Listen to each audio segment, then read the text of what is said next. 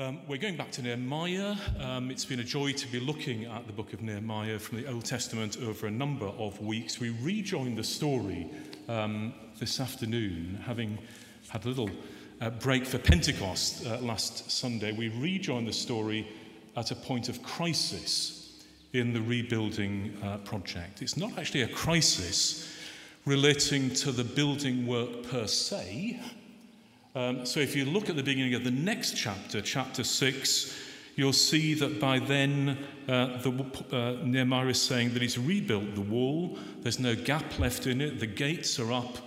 All that remains is for the doors to be inserted into the gates. So the project is going really well. That's not the locus, that's not the uh, location for the crisis. The crisis is located in the fact that we're probably 12 years in here to the project. Imagine that. So we've kind of we've zoomed forward quickly from chapter 4 into chapter 5. Um, the project is nearly completed, um, but there's a crisis that relates to the fact that the people who've been building the wall have not been paid. Uh, they were volunteers in the full sense of that word, that they'd given of themselves to this immense project of rebuilding the walls of Jerusalem without any personal remuneration. And the consequences of that were severe. They were severe at a personal level, and we'll look at that in a bit more detail. Lots of pain for these individuals and for their families, um, but also a culture had emerged over that 12 year period in which the rich seem to be rewarded and the poor seem to be punished. Uh, that's the locus, that's the focus of the crisis that Nehemiah uh, is addressing. So here's a people who'd given everything to the project 12 years, imagine that, a builder. Um, and if you weren't building, you were guarding.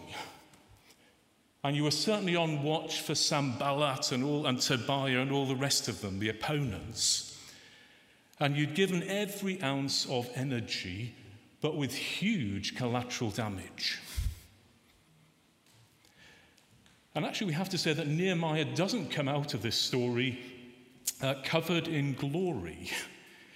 Uh, where had his focus been for those long 12 years? Well, his focus had been he says it himself in this passage, he was devoted to the rebuilding of the wall.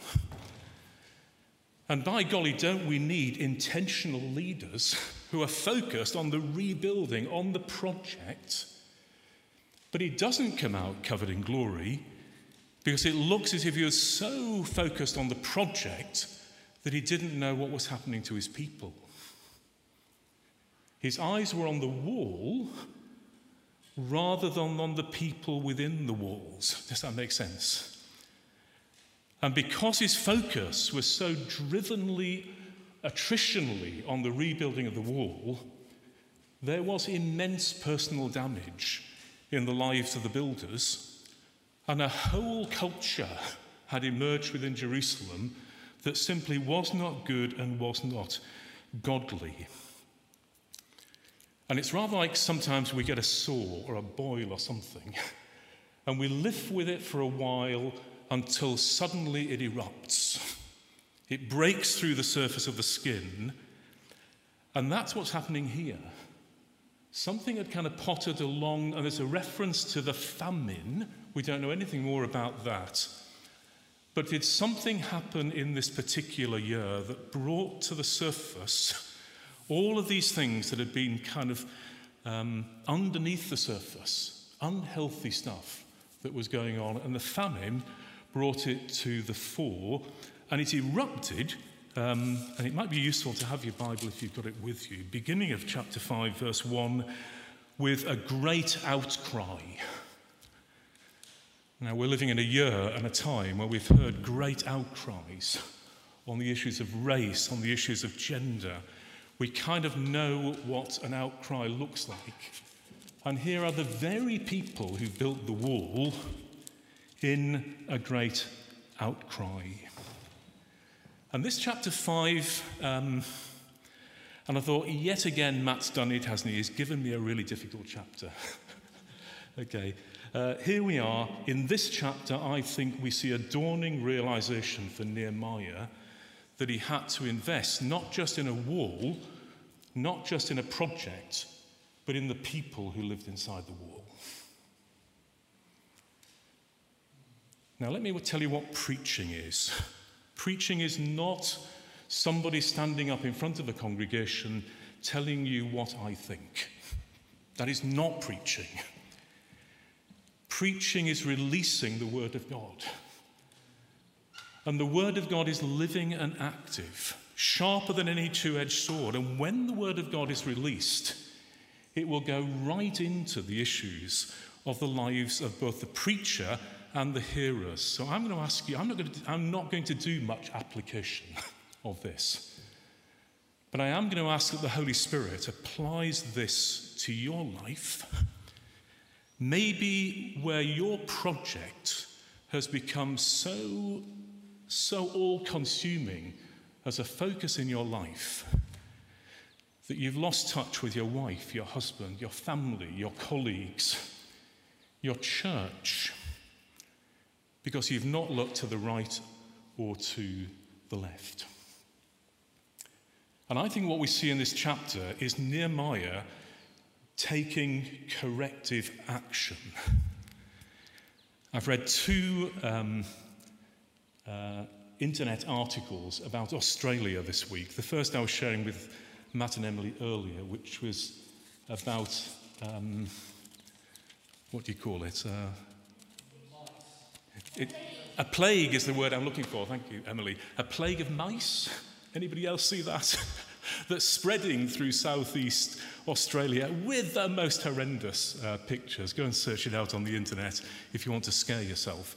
But the second article I read was about, uh, was about an, aircraft, an, an airline pilot falling asleep, would you believe, for 40 minutes and bypassing his landing destination, his airport, by 120 miles.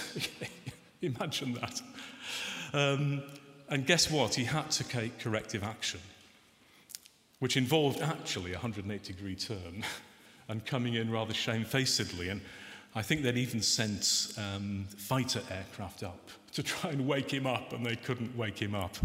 But he took corrective action, and I think that's actually exactly what we see um, Nehemiah doing here. So if Nehemiah has lost a bit of glory in our eyes, because he hasn't seen the problem sooner.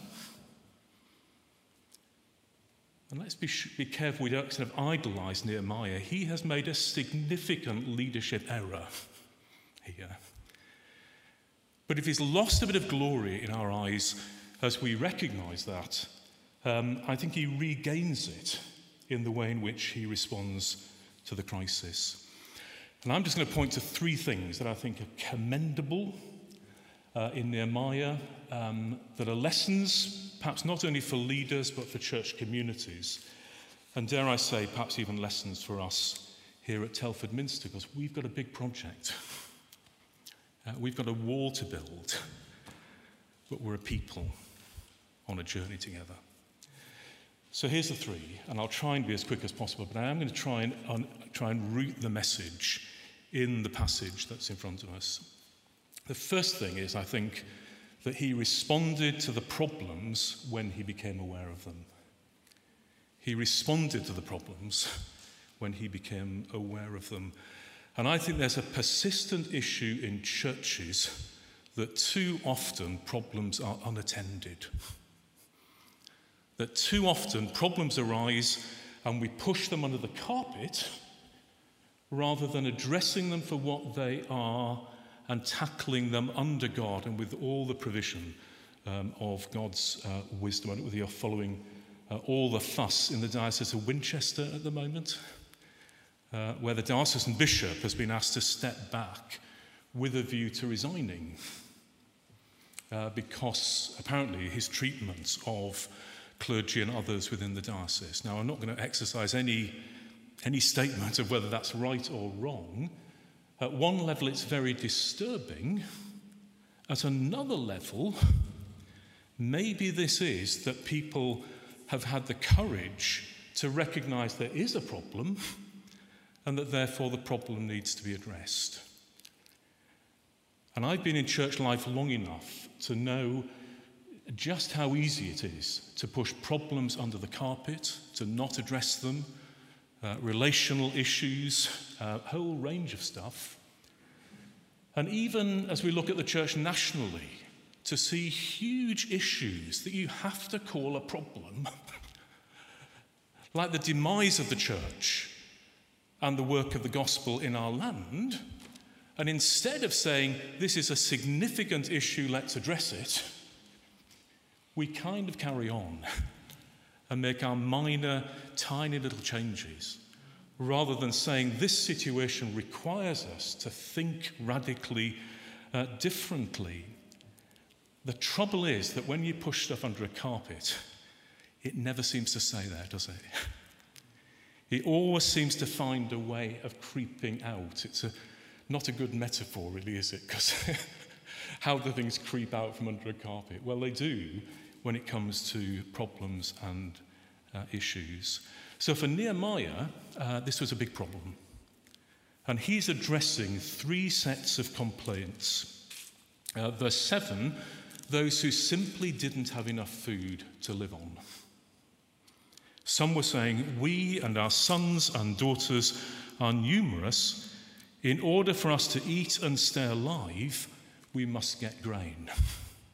That's one group of complainants. The second is there in verse 3 who have got property, but they're having to mortgage their property, their lands, their houses, in order to gain money that they can spend, then spend on food. Others were saying, verse 3, we are mortgaging our fields, our vineyards, and our homes to get grain during the famine. There's a little reference to uh, the famine. And then there's a third group of complainants, which is those who are having to borrow not only to pay for food, but in order to pay the taxes that have been imposed upon them by uh, the leadership.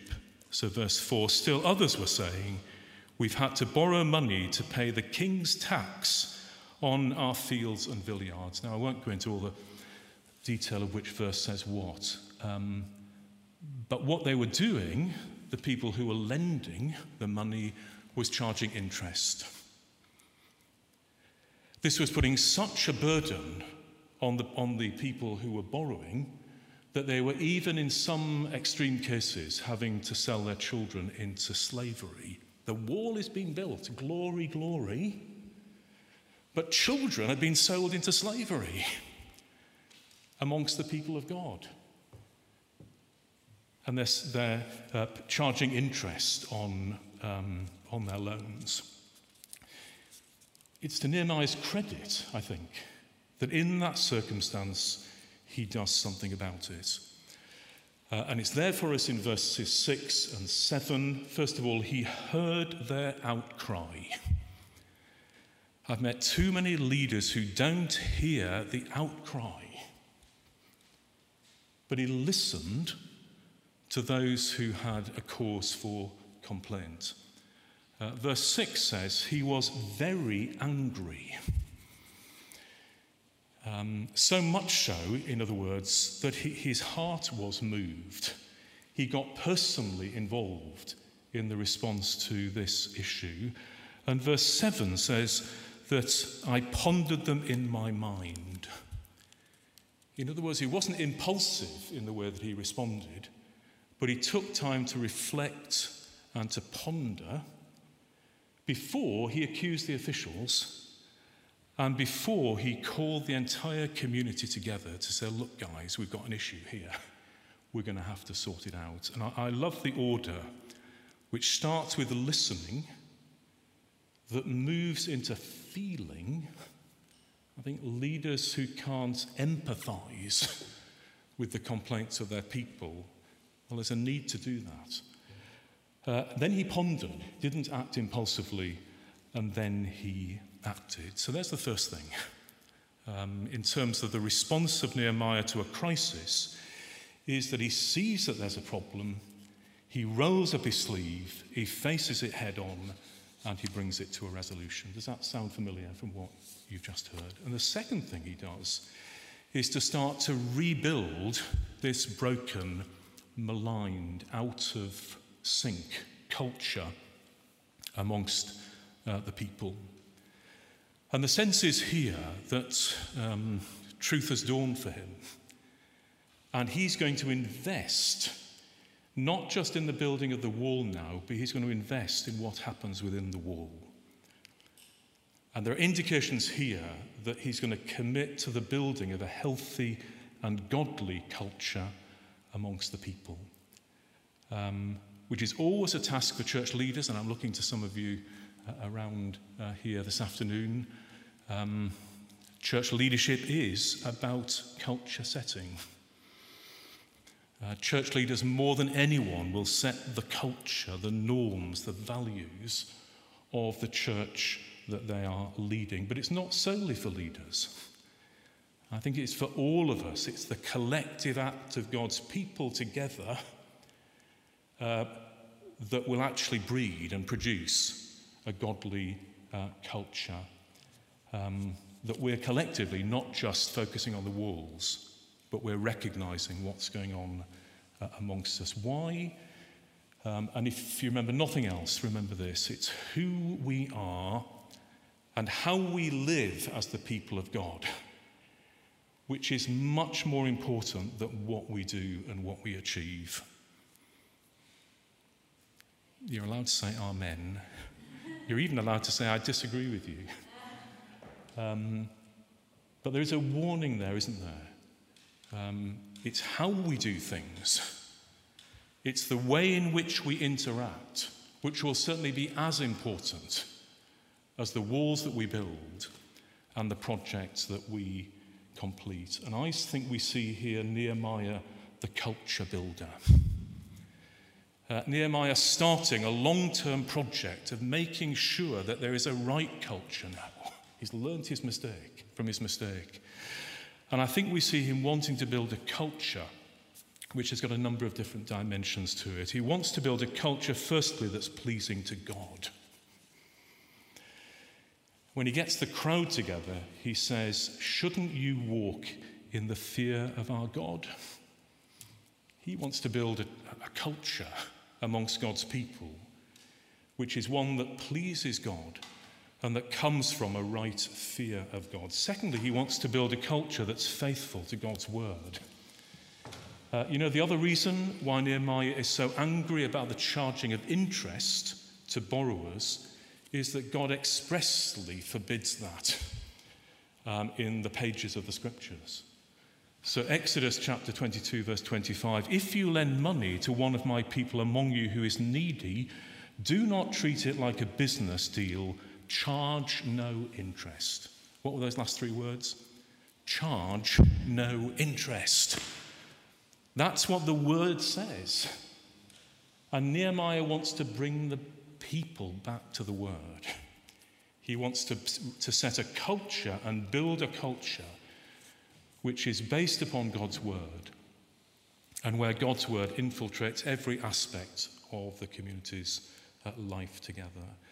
And thirdly, he wants to build a culture that responds to the needs of the lowest and the least.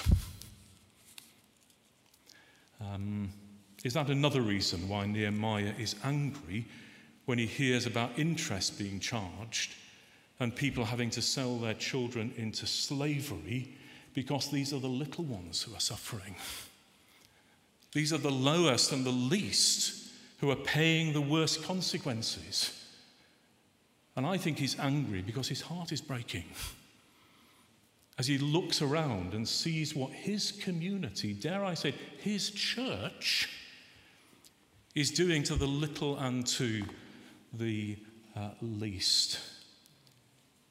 I think he wants to build a compassionate culture. And maybe how we treat the poor, maybe how we treat uh, the little, the least amongst us, is the touchstone, is the hallmark, if you like, of our authenticity as the people of God. Does that sound right? If we just charge on with the healthy and the well and the rich and the well endowed and the gifted being those that are in the mainstream, and we let the little and the least drift to the edges, then that will be a severe problem, I think, for the life of the church. And then this culture also, it's, it's to be pleasing to God, it's to be founded on God's word, it's to respond to the needs of the lowest and the least, and it's also to be freely chosen. Do you like the way he brings everybody together? And then he gets the priests in and he says, uh, Are you ready for this? And they freely and collectively say, Amen. The whole assembly, verse 13, said, Amen, and praised the Lord. And the people did as they had promised. An imposed culture is actually a subtle form of taking people into slavery. However, that happens within the life of the church and God's people, a culture that's simply imposed rather than freely chosen by God's people is itself a form of slavery. So we see Nehemiah responding to the problem. We see him trying to rebuild a culture that's pleasing to God, faithful to God's word, responsive to the poor, and freely chosen, not imposed from on high. And thirdly, we see him walking the talk in his own life. Um, and that's the whole of the final uh, section of this chapter, verse 14 through to verse 19. And I don't know about you, but I found it very moving uh, to hear uh, that. In other words, here is a leader who doesn't begin to dare to ask other people to do what he himself is not committed to doing in his own life. And what's really impressive is that he seems to have been doing this for 12 years. So this is not a flash in the pan. This is who he is. Uh, and again, we're running out of time, but he tells us he never claimed the privileges that his predecessors as governor um, uh, of Israel had, had claimed. Neither I nor my brothers, verse 14, ate the food allotted to uh, the governor. Verse 15, he never taxed the people as his predecessors had tasked out of reverence for God I did not act like that, says Nehemiah. Verse 16, he was so committed, he says, to working on the wall that he didn't build up his own personal wealth, buying more houses, buying more fields for himself. And this lovely picture in verse 17 150 people for dinner. uh, he's got an open table. He even tells you how many sheep and so on that, that were, were, were dedicated each day to feeding, and not just the in crowd but feeding those who were visiting uh, Jerusalem. Are you still with me here? If we are at all critical of Nehemiah for letting this situation slip out of control on his watch, uh, I don't know about you, but for me, he redeems himself enormously in this chapter, in the way that he responds to the crisis, in the way that we see him resetting the culture of the people, and as we see him walking the talk in his own life. So, what's God saying to you? How is God, by his Spirit, applying this to you in your family life, in your work life, in your ministry, in your leadership, whatever that form that might uh, take? I just want to say three things for Telford Minster, and in the briefest possible way. Firstly, this let's never push the problems under the carpet. And all the people said. That we are not a problem avoiding church. Because the reality is, we will get it wrong. And we will get it wrong again and again. And those who are out there may be ready to fire their bullets at Telford Minster because we're not perfect. They're going to have plenty of targets to shoot at, okay? because we are not perfect. The church is always a school for sinners, it is never a society of saints. We're here because we're broken sinners and we've found a Saviour, but it does mean we'll keep getting it wrong. I remember David Hallatt when he was Bishop of Shrewsbury and he'd come from leading a big church in Manchester, once saying to me when I was vicar of Meole Brace, uh, Kevin, the thing about big churches, one of the only distinguishing things about big churches is that they have big problems. So don't think that when we grow, we become problem free.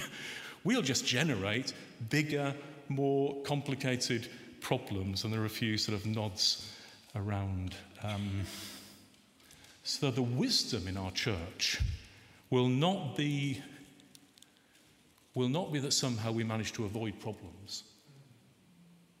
The mark of our wisdom will be in how we deal with them. Does that sound right? That we will not push them under the carpet.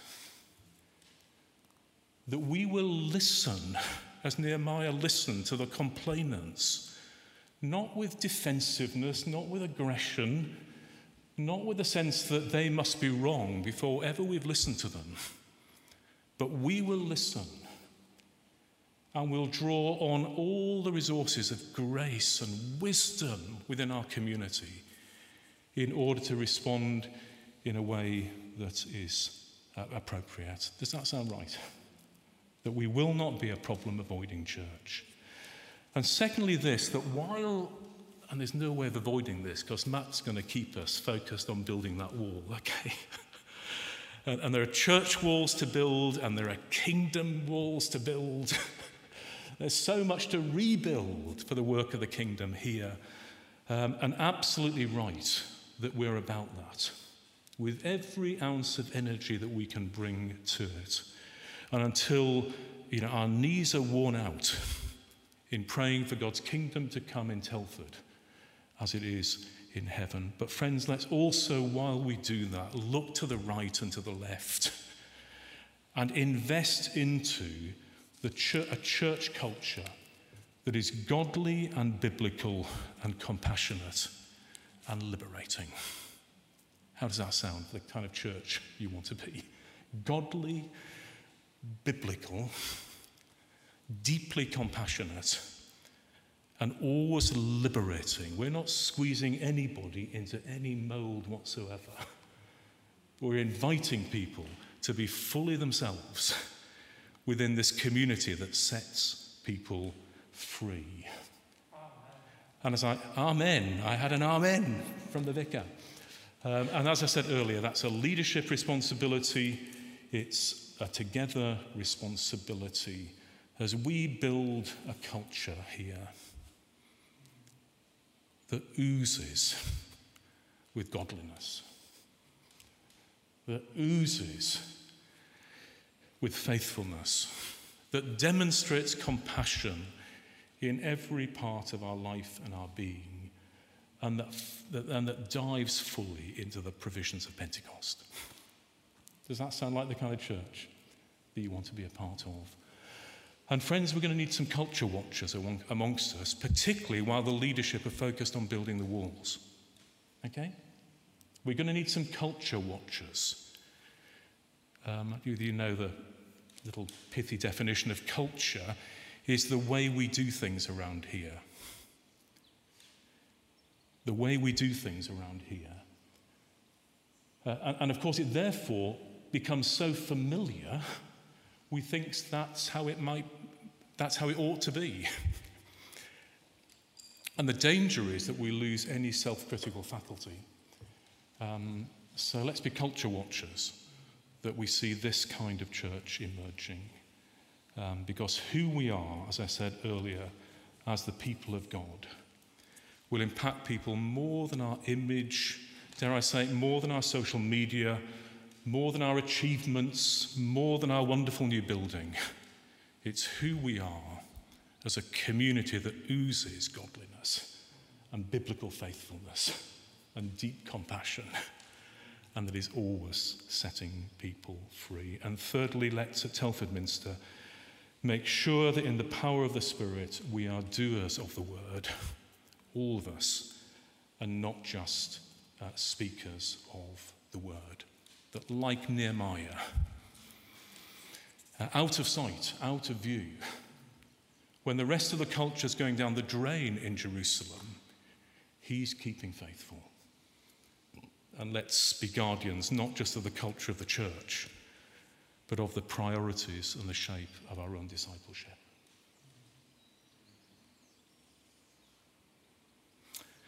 Why do we stand?